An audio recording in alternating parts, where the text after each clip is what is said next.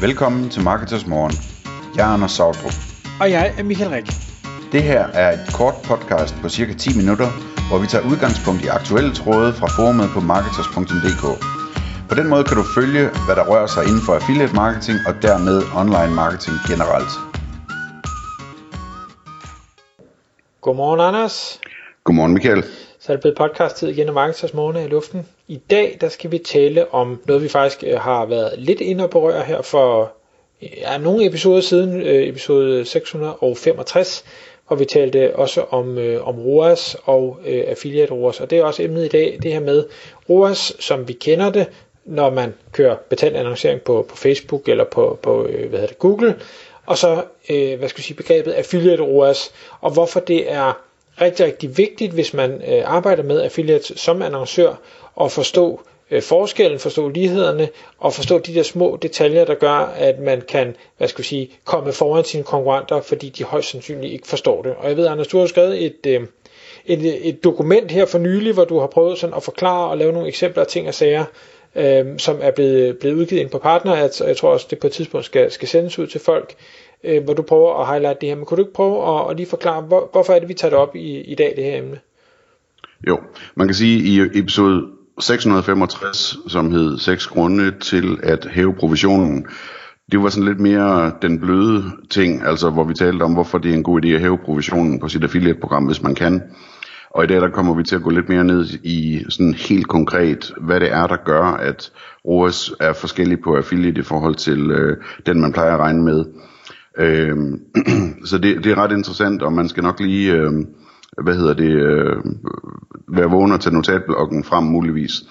Øh, men formålet med det her, det er, det er jo stadigvæk det samme. Det er, at øh, du som annoncør øh, skal tjene flere penge ved at sætte den optimale affiliate provision, som man så udregner ved at først udregne en affiliate ROAS. Øh, og når man bruger flere penge på, på markedsføring, altså ad spend, øh, jamen så er det jo klart, så får man som sådan en lavere margen, men man kan jo godt få en bedre bundlinje af den grund i absolute tal. Øh, så det er det, det er det, der er formålet, ligesom at, at hæve omsætningen så meget via affiliates, øh, så man får en bedre bundlinje i sidste ende. Øh, en anden fordel ved at øh, hæve sin omsætning væsentligt er jo, at man driller konkurrenterne bedre, Øh, og en tredje fordel er, at man øh, får mulighed for at få nogle bedre indkøbspriser, når man når et vist niveau. Øh, det her er en interessant mulighed, fordi det er en mulighed for virkelig at komme foran sine konkurrenter, som også har affiliate-programmer. Fordi de fleste er lidt forsigtige konservative omkring det her stadigvæk. Øh, og det giver ikke den store mening at være det, hvis, hvis øh, tallene faktisk øh, hænger sammen, sådan, så det kan betale sig at investere noget mere i den her type markedsføring. Øh, så jeg har, jeg har skrevet et dokument, øh, som man kan finde, hvis man er annoncør på PartnerAds. Øh, så ligger det under værktøjer, når man er logget ind der. Øh, og det dokument har jeg brugt en del tid på, og har dobbelttjekket det med forskellige øh, interessenter på forskellige sider af brugerne. Øhm, så, så her kommer der nogle, nogle, øh, nogle takeaways fra det dokument, og, og hvordan man ligesom kan beregne den her affiliate øh, øh, ROAS. Hvis du gerne vil have det her dokument, når du lytter med, jamen, så kan du bare lige skrive en mail til mig, for eksempel på andersmarketers.dk, så skal jeg nok sende det til dig. Øh, så altså ROAS er jo omsætning delt med adspend, eller delt med udgift til markedsføring. Øh, og i affiliate der arbejder man mere med salgsprovision, som er sådan en procentdel af salget, som man giver i, i salgsprovision. Så, så når man har en ROAS, jamen, så hvis man skal have salgsprovisionen, så er det 100 delt med ROAS. Så hvis man har en ROAS på 10, så svarer det til en uh, affiliate provision på 100 delt med 10, som så er 10. Ikke? Øhm, og de der 10%, de skal så fordeles ud på affiliatens provision og netværkets fee. Øhm, og hos partners, der deler vi 80-20, så det vil sige, affiliaten vil få 8%, og netværket får 2% i det tilfælde. Det kan være forskelligt fra netværk til netværk.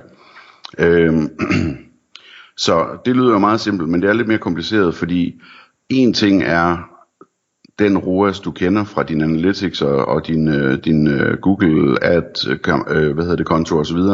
En anden ting er, hvad den vil svare til i affiliate ROAS. Øhm, og det, og det, det kan der være forskellige grunde til, jeg kommer ind på dem nu. Den første er, at nogen, øh, når de kigger på deres ROAS, så kigger de på en ROAS, der er udregnet med moms, divideret med x-moms. Så de siger, at øh, øh, der er købt for 1250 kroner, inklusiv moms, og vi har brugt 100 kroner i adspend. Så er det 1250 delt med 100, det er så en ROAS på 12,5. Øh, men det giver jo selvfølgelig ingen mening, fordi at adspend er x-moms, og øh, de 1250 er inklusiv moms. Så den reelle ROAS er faktisk 10, altså 1000 kroner øh, x-moms i øh, indtjening, og øh, hvad hedder det, eller i omsætning og delt med øh, et adspend på 100 kroner x-moms. Så det er den første ting, fordi når vi, når vi taler om øh, affiliate ROAS, altså alting bliver udregnet x-moms øh, på dit affiliate-program, så der er det x-moms delt med x-moms, ligesom det bør være. Så du skal sikre, at, at, øh, at du ikke øh, har en for høj ROAS i forhold til, hvad den i virkeligheden er, på grund af, at du måske regner øh, omsætningen med moms i din analytics. Det er efter sigende ret udbredt, øh, at, at det forekommer det her. Øh, en anden ting, som du skal regne med, når du, når du skal vurdere, hvad, hvad ROAS'en er på affiliate, jamen det er, at hvis du, hvis, hvis du har fragtomsætning i din beregning på din, din almindelige Så det vil sige, hvis dine kunder betaler fragt, øh, når de køber noget, og den fragt er regnet ind i, i din ruer som omsætning, jamen så er det anderledes øh, for affiliate, fordi der, er det, der, der bliver fragten ikke regnet med. Det er kun øh, varerne i kurven, der bliver regnet med. Der er ikke noget fragt med, der er ikke nogen gebyr med. Øhm, og det vil sige, at, at, at du faktisk øh, hvad hedder det, øh, får en lavere, øh, en lavere omsætning i, i tælleren i det her regnestykke. Øhm, og det betyder, at, at din affiliate ROAS vil være tilsvarende højere selvfølgelig. Øhm, en anden ting, som ofte ikke er regnet med i din almindelige ROAS, det er, at du jo måske har en udgift til et bureau, som kører dine Google Ads for dig. Og, og de, det bureau kan det være, at du betaler øh, et fast månedligt beløb til, plus måske at du betaler en eller anden procentdel af adspendet til dem, eller noget af den stil. De omkostninger der er jo også en del af dit adspend reelt set. Nu snakker jeg ikke sådan regnskabsteknisk, nu snakker jeg bare, hvad hedder det, når man, når man skal prøve at beregne en ROAS, så er det jo reelt en del af adspendet, at, at øh, du har den udgift på grund af, at du laver de her reklamer. Ikke? Øhm, og de byråudgifter er jo ikke en del af affiliate, øh, så du bør regne de øh, byråudgifter med også i din øh, affiliate ROAS i bund og grund. Øh, jeg har beregnet eksempler i det her dokument, så øh, den del øh, skal jeg nok, øh, skal jeg nok hjælpe med, hvis der er nogen, der vil prøve at regne det ud på den rigtige måde. Øh, så er der en anden ting, som er, at den ROAS, som du typisk selv kigger på, den indeholder ofte brandsøgeord. Altså dit butiksnavn for eksempel. Øhm, og de, de søgeord er ikke relevante at regne med, når vi skal kigge på affiliate øh, ROAS. Øh, fordi at hvis man kører PPC affiliates, altså shopping ads affiliates for eksempel, jamen så, så, så byder de ikke på dit, øh, dit brandsøgeord. Så du skal egentlig kigge på den almindelige ROAS, du har uden brandsøgeord for at finde noget sammenligneligt. Øh, dernæst så er der en, en, en ting, som er, er spændende, som er, at på affiliate, der betaler du ikke salgsprovision for returvarer. Når du får varer retur øh, på dit affiliate-program, øh, så går du ind og sletter de her, hvad hedder det, øh, de her affiliate provisioner, øh, som betyder, at du faktisk kun betaler for de salg, som faktisk ender med at blive gennemført.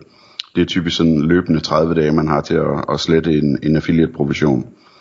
Øh, så hvis, hvis det er tilfældet, øh, så er det jo ikke sådan, at du får dine penge tilbage fra din øh, klik på, på din kampagne på, på Google Ads, som du selv kører, når der er returvarer, men det gør du altså på affiliate.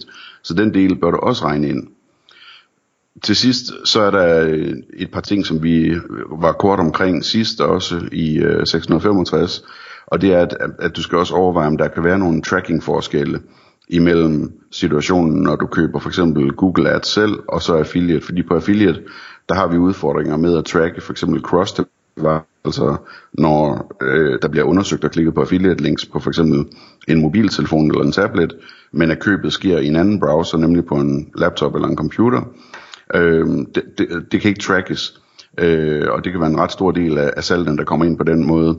Øh, og den anden ting, det er, det er cookie, cookie pop-ups, som kan være en udfordring.